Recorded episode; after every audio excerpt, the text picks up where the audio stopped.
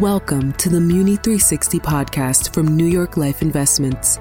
Valuable insights on all aspects related to investing in the complex and highly fragmented municipal bond market. Hi, everyone, and welcome to the Muni 360 podcast from New York Life Investments. I'm Chris Roberti with MacKay Municipal Managers. In a municipal market that is highly complex, from public policy to market technicals, we're excited to bring you another podcast focusing on current municipal themes and strategies for clients to consider. I'm excited to be joined today by Ian France, directly from our trading desk in Los Angeles. Ian is a director, credit analyst, and high yield municipal trader with the team. We've been looking forward to having him back on the show to share his observations. Ian, great to have you with us today on Muni 360 Podcast. Thanks, Chris. Great to be here. So it's early in 2024, and we really like to see how things are looking out of the gate this year. So, Ian, we saw a very strong rally late last year, November, December. How would you characterize the market so far in 2024? Sure. So we have seen a fair bit of a treasury rate sell off so far in the first month of this year, but munis have actually outperformed treasuries for the most part. For example, the 30 year AAA municipal yield is off only about 15 basis points year to date versus 34 basis points sell off in the 30 year treasury. Primary supply so far this year has been fairly muted. It's been slightly lower on a weekly basis than kind of the going average. And in addition to that, we are seeing additional inflows back into the municipal market. So we do have some positive technical factors. On top of that, we also have February 1st principal and interest payments that have come back into the market. Investors have began to redeploy those back into the market and reinvest that cash. Typically, we see a slightly stronger seasonal period around the February month. Principal and interest payments were actually up 25% from January, but they do tend to fall off in the spring months. We also have tax season as well. So it's not uncommon for there to be slightly better technical environment in February, which we have seen. We've also seen so far year to date, high yield has actually outperformed municipal high grades. We have seen an even tighter technical environment in high yield so far than in the investment grade market. Primary issuance in high yield remains very low. And in addition to that, there is a significantly lower supply of secondary bonds in high yield. So we have seen a slight outperformance of the high yield market versus IG. But overall, year to date, we have seen some slightly negative performance based primarily on the rate move, but we still believe that the technical environment in municipals is very strong. Great. So it seems like a little bit of a breather relative to late last year, but the tone is fairly good and the stage is set, we think, for a decent year this year potentially. And thinking about rates, we can't avoid the rate conversation and realizing we don't make interest rate calls or duration bets in the portfolios we manage. Many would still ask, how would we assess the current rate and inflation narrative? What's our assessment and how do we see that affecting the municipal market? Sure. So if you look at the Fed's preferred inflation gauge, the personal consumption expenditure is the core measure of that. On a monthly basis, uh, if we look back at the December print, it was 2.04% on an annualized basis. So we are tracking very close to, or basically at the Fed's preferred inflation target. But on the contrary, the job market still remains very strong. So inflation has come down, but the job market is strong. We saw a very hot payrolls number at the end of the month that actually reduced the market pricing in probabilities of a March rate cut from 50% to now 20%. So the market has now adjusted its pricing of a March rate cut. It's less likely to happen than it is likely to happen, which has really kind of caused the treasury market to sell off a little bit. Also, if you look at the real rate of interest it is still slightly elevated versus its 10 year average. So the Fed is in a very interesting position.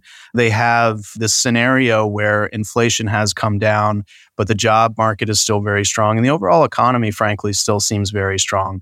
Nonetheless, the market is still pricing several interest rate cuts towards the second half of this year we have had some commentary out of the Fed in recent weeks that from different Fed officials who have pointed to later on in this year for some interest rate cuts to the federal funds rate. ultimately, you know, this is likely to lead to continued volatility in the interest rate market.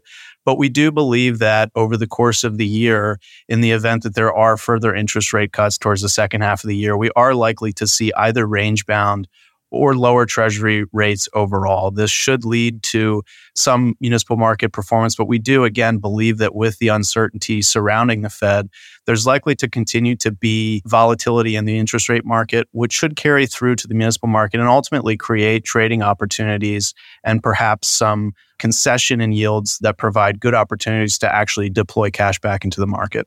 That's a great segue because, as uh, you mentioned, you know, volatility can absolutely create opportunity, and I think that leads to questions around what type of value we're seeing. And when you look at the late rally we had last year, many still wonder and ask: Is there still ample opportunity to potentially achieve a nice total return profile going forward? So, with that, can you share some examples and thoughts, I should say, on levels, spreads, and the general attractiveness in the market that we see? Yeah, we do believe that the opportunity set in the municipal market, despite the rally that we saw at the end of the year, is still very attractive. If you look at the income streams that are available in the market, investing in the intermediate to long part of the yield curve for a high grade municipal, it's still very easy to achieve a 4% yield and it's easy to achieve a 5% tax exempt yield in the high yield space. For investors in the top marginal rate, that is equivalent to a tax equivalent yield of six and three quarter percent and eight forty five percent respectively. So tax equivalent yields in the market are still, even after the interest rate rally that we've seen in the later part of last year, are still at extremely attractive levels, high single digit tax equivalent yields for relatively low credit risk in our market. We also believe that flows into our market are likely to remain strong 2022 and 23 were two consecutive years of outflows from municipal funds, which is a rarity for our market. We are expecting 2024 to have net positive inflows into mutual funds. This should again provide some tailwinds to the overall municipal market. We also believe that with the potential for rate cuts later in the year, there is again the possibility for further interest rate lowering and the additional effect on performance that could have for the municipal market. And we do believe that the credits, many credits in the market are still performing very well. We're seeing the states and localities are adjusting their budgets. State and local revenues have come down slightly, but all the states are really adjusting their budgets, adjusting spending. We don't really foresee any major issues on the horizon from a credit standpoint, but we think security selection remains very important. We think it's important to have an active manager that focuses on security selection. We still believe you can add additional alpha in addition to your income stream with good security selection and active trading. So we do believe that it should be another good year for munis, which is really predicated on a strong tax exempt income stream but in addition to that, there is likely to be potential further upside in the event that there's an interest rate rally. And there's also going to be some volatility likely. So there's trading opportunities present as well. Great. Nice to hear that there's still some runway. And I think in terms of levels and compelling yield profiles, couple that with a solid credit fundamental landscape looks good. So let's dig a little bit deeper into what we like and don't like, right? So let's discuss general portfolio positioning. What do we favor? What don't we favor right now? Sure. So we can start with the yield curve and talk about that a little bit. We do continue to favor the long end of the municipal yield curve. It's something that we have discussed for some time. If you look at the five and 10 year muni to treasury ratios right now, they are at very tight valuations from historical perspective, right around 60%. On the contrary, if you look at the long end of the muni curve, the 30 year municipal AAA yield divided by the treasury yield, in the same tenor, it's about 85%. So we're seeing significantly more relative value in the muni space on the long end of the curve. Again, this has to do with a lot of demand that has been present from passive ETFs and retail SMAs on the shorter end of the curve that has pushed valuations very high. We've seen a significant transfer of assets to the money market space and to treasury bills over the last two years. We do believe that in the event that the Fed is likely to implement some interest rate cuts or at least be more active in signaling interest rate cuts towards the second half of the year, we will see a sizable portion of money exit that money market space and that treasury bill space. And individuals will be conscious about taxes as well after they look at their tax returns and tax filings in the upcoming tax season in April. And we think that tax conscious investors will begin to be comfortable with taking additional duration risk and that they're likely to see additional inflows come back into the mutual fund space, which should lead to outperformance for the long end of the municipal yield curve. From a coupon standpoint, we do believe that a somewhat of a barbell approach with higher coupons that can shield you from interest rate sell offs with a more muted duration, combining that with lower coupon structures that have a little bit more convexity and upside built into them in the event that we do have an interest rate rally. So we like that approach. And overall, from a credit standpoint, we do like the traditional state and local issuers, core revenue bonds. We feel pretty good about the credit picture overall in the market. It's great. You know, one thing you mentioned interestingly is the whole sticker shock of people's tax bill when they see that amidst the landscape of so much concentration in T bills and money funds. And that really could crystallize people's focus more so again into tax free income like it used to be. Right. And so let's pivot into high yield municipals. You know, this is an area that you spend a lot of your time on in the high yield municipal space being your focus. Can you dig a little bit deeper into this space and how it's evolving? With that said, one of our insights this year focuses on the shift in opportunities we see in high yield municipals. Sure. So we have seen some changes from some of the large investors in our market, some of the large mutual fund complexes that have had some manager changes recently. And we've seen some of these complexes have been implementing quality up trades and they have been aiming to increase the liquidity in their portfolios. So we've seen a lot of non rated bonds being sold into the secondary market. There's been an increase of supply of non rated bonds in the secondary market. We do believe ultimately that will create opportunities for some fund complexes that may ultimately be selling these bonds to reduce exposure overall without taking into account individual credit characteristics and relative value and the true underlying intrinsic value of these non rated securities or other lower quality, less liquid securities that may be sold indiscriminately. So, teams that have a very acute credit selection process that is able to sift out which credits are good and which ones are bad and where the value is, there is likely to be continued opportunities from secondary supply going through the rest of the year. We've also seen lower primary supply. We've seen fewer lower quality deals coming to market with some of these other fund complexes that have changed their approach. We've seen really the overall quality of deals in the municipal high yield market have come with slightly better covenants, better security packages, and some deals, frankly, just are not getting done because they're too low of quality. So, overall, the primary supply in the high yield market, while it is lower, we're seeing an improvement in credit quality of deals coming overall. We also believe that there's a potential for some positive catalysts in the high yield market. The Puerto Rico Electric Power Authority, the bondholders in that situation are currently attempting to challenge the status of their security in those bonds through an appeal in the U.S. Court of Appeals. So we believe that in the event that the U.S. Court of Appeals reverses a decision, which would basically allow for or it would validate the lien that municipal investors have on electric utility revenue streams, it would ultimately be good for the Puerto Rico complex overall and ultimately for high yield in general. So we do see some positive catalysts on the horizon in the Puerto Rico space that we believe could carry through to the municipal market in general overall. So, some great commentary focusing on the high yield municipal space. And today we've talked about investment grade, we've talked about high yield. Let's talk about how we think about clients maybe allocating across those two spaces. So, for years, the team has provided asset allocation guidance related to our base case fund mix for the average moderate investor.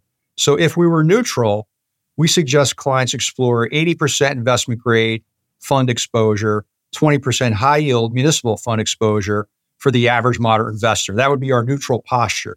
However, we recently announced a constructive overweight to high yield municipals to the tune of 70% investment grade funds 30% to high yield municipal funds based upon some of the comments that Ian's already mentioned.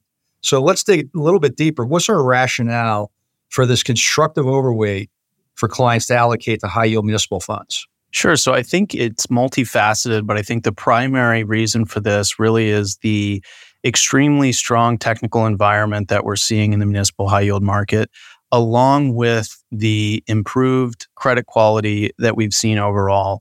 We've seen a number of credits that have transitioned from the junk category to investment grade. These credits include the city of Chicago. We've seen the state of Illinois and the state of New Jersey navigate from low triple B to single A. We believe that the Chicago Board of Education is another candidate that could possibly be upgraded to triple B. So we've seen some moderating in sales tax collections and other tax collections overall. But we still believe the states and localities have enough balance sheet and expense reduction measures that they can implement. The credit is still very attractive in the municipal market. If you compare it to the corporate space, municipal bonds, they amortize every year. It's level debt amortization. We're not facing any kind of maturity wall issue that the corporate market is.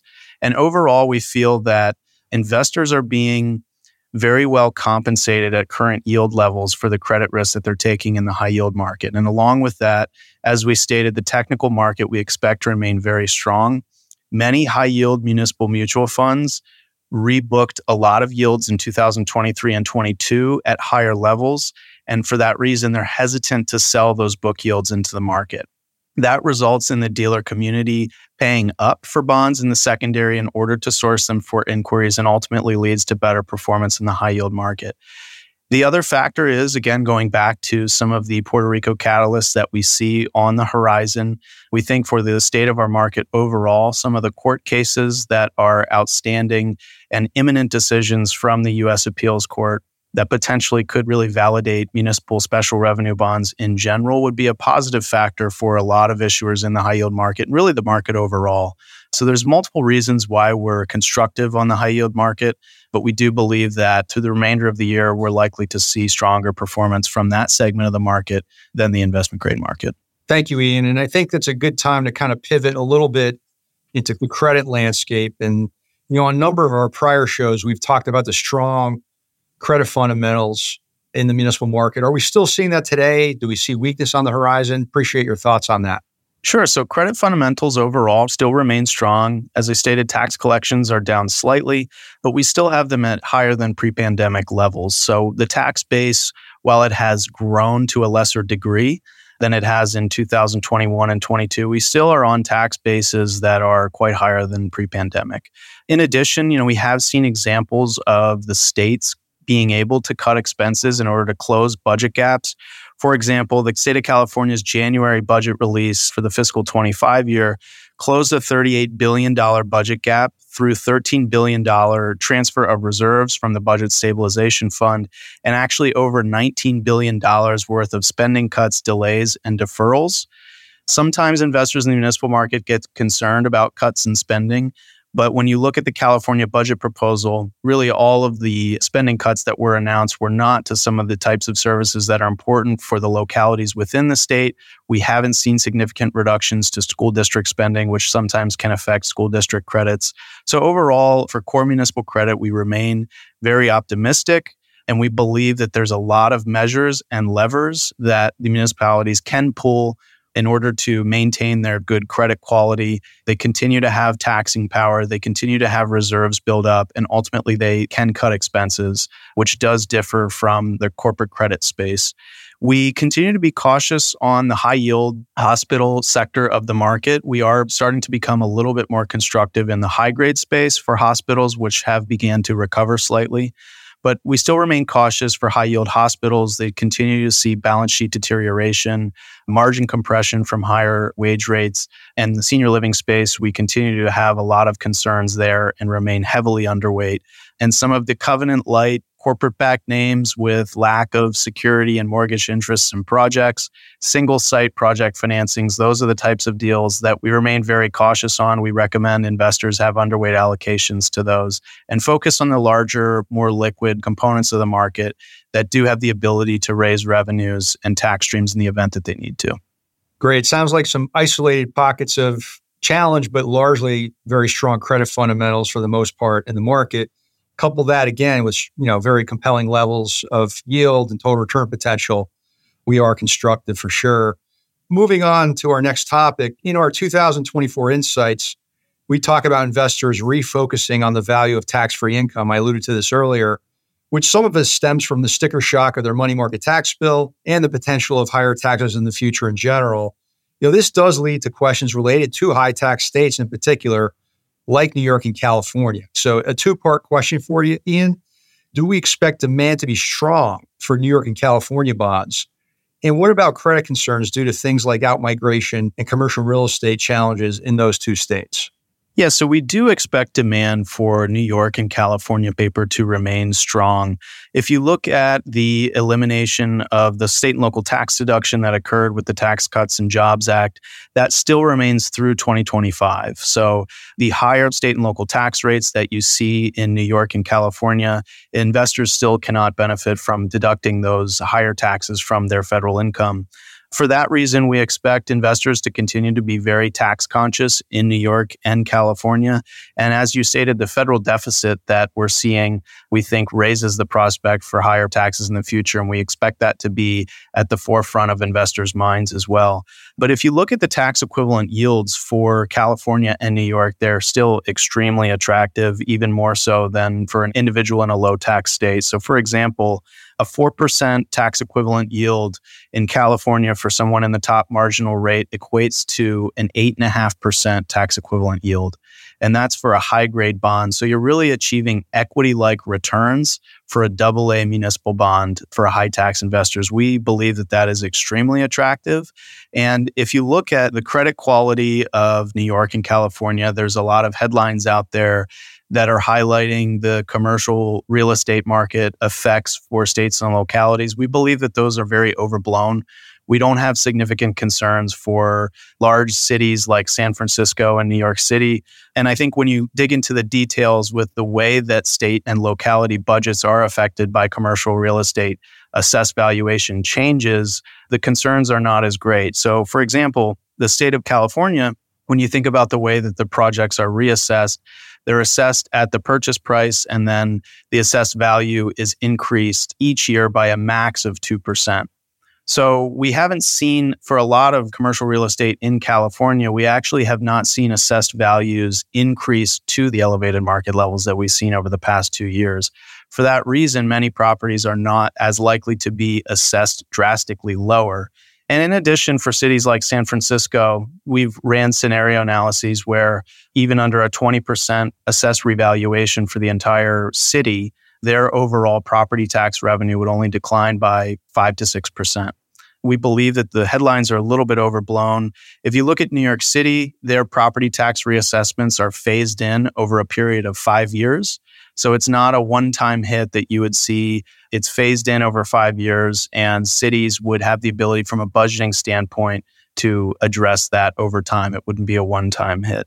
As far as out migration, we don't have significant concerns there. We still look at these areas as major metropolitan statistical areas that have a very diverse economic backdrop.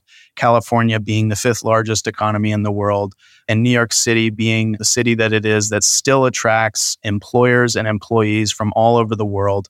We don't have any significant credit concerns resulting from any out migration from either of these two states. Thanks, Ian. Some really helpful perspective for our two largest municipal issuers, New York and California. So, very, very helpful. Changing over to some allocation thoughts for clients. Why should investors consider actively managed funds as a replacement or complement to passive approaches? And what are some of the recent portfolio positioning themes that really bring that to life? Sure. So we have seen passive approaches such as retail SMAs and passive ETFs have pushed valuations on the shorter end of the yield curve 10 years and into very high levels. So when you consider how you want to invest in the municipal market, really the most value is on the long end of the curve.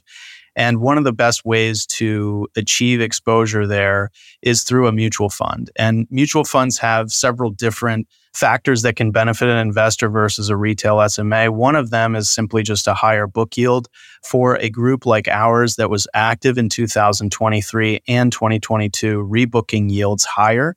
You can achieve a much higher dividend yield through a mutual fund than you can through a passive ETF or a retail SMA.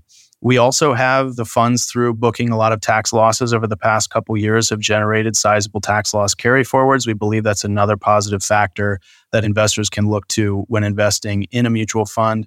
And again, just the active nature of a mutual fund versus a passive approach where you can strategically locate yourself on the yield curve where there's strong value. You can dynamically change your exposures to different coupon structures to introduce better convexity into your portfolio. And further, you can make better security selection through having a credit research team like ours that in our mutual fund space versus a passive ETF or SMA that really doesn't utilize as much credit research or credit selection to attempt to generate alpha. Really helpful, Ian. And, you know, I would say it's great to see that the team is still optimistic about the municipal market and that we think the stage is still well set for those taking an active approach. You know, this has really been a great conversation. And I'm sure our listeners will find your thoughts and insights really, really helpful. But before we let you go, do you have any parting thoughts for our audience? Yeah, I think what I would leave everyone with is to really just think about the tax equivalent yields that the municipal market offers currently. And I think it's important to view the dividend yields that mutual funds and other active approaches can offer versus SMAs and other types of strategies. There's really an opportunity for substantial yield pickup and in addition, you know, I would state that investors do need to start thinking about the prospect of the potential for lower interest rates on the short end of the curve. Investors that are sitting in T-bills and money market funds, which has been a good trade over the past couple years, those investors probably should begin shifting their focus to extending duration, going out further on the yield curve and locking in some of these really attractive income streams going forward. Great. We've had Ian France on our Muni 360 podcast. Ian, thanks for joining us out of Los Angeles. That wraps up this episode of Muni 360 podcast with New York Life Investments. I'm Chris Roberti with MacKay Municipal Managers. Please be sure to subscribe and look out for new episodes. We appreciate you rating the show and leaving a review so we can spread these insights to as many as possible. Thanks for listening.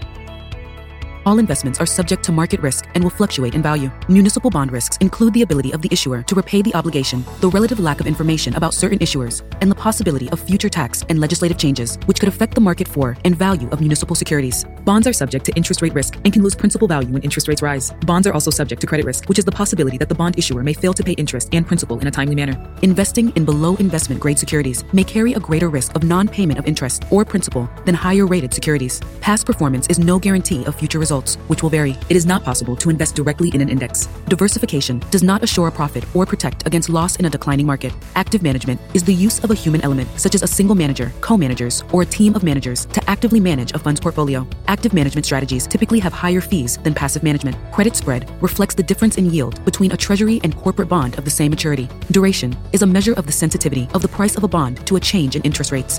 CPI is the consumer price index that measures the overall change in consumer prices based on a representative basket of goods and services over time. Credit quality. Percentages are based on fixed income securities held in the fund's investment portfolio and exclude any equity or convertible securities in cash or cash equivalents. Ratings apply to the underlying portfolio of debt securities held by the fund and are rated by an independent rating agency, such as Standard & Poor's, Moody's, and or Fitch. If ratings are provided by the rating agencies but differ, the lower rating will be utilized. If only one rating is provided, the available rating will be utilized. Securities that are unrated by the rating agencies are reflected as such in the breakdown. Unrated securities do not necessarily indicate low quality. S&P rates borrowers on a scale from AAA to D. AAA through triple B represent investment grade, while double B through D represent non-investment grade. This material contains the opinions of the MacKay Municipal Managers team of MacKay Shields LLC, but not necessarily those of MacKay Shields LLC. The opinions expressed herein are subject to change without notice. This material is distributed for informational purposes only. Forecasts, estimates, and opinions contained herein should not be considered as investment advice or a recommendation of any particular security, strategy, or investment product. Information contained herein has been obtained from sources believed to be reliable, but not guaranteed. Any forward-looking statements speak only as of the date they are made, and MacKay Shields assumes no duty and does not undertake to update forward looking statements.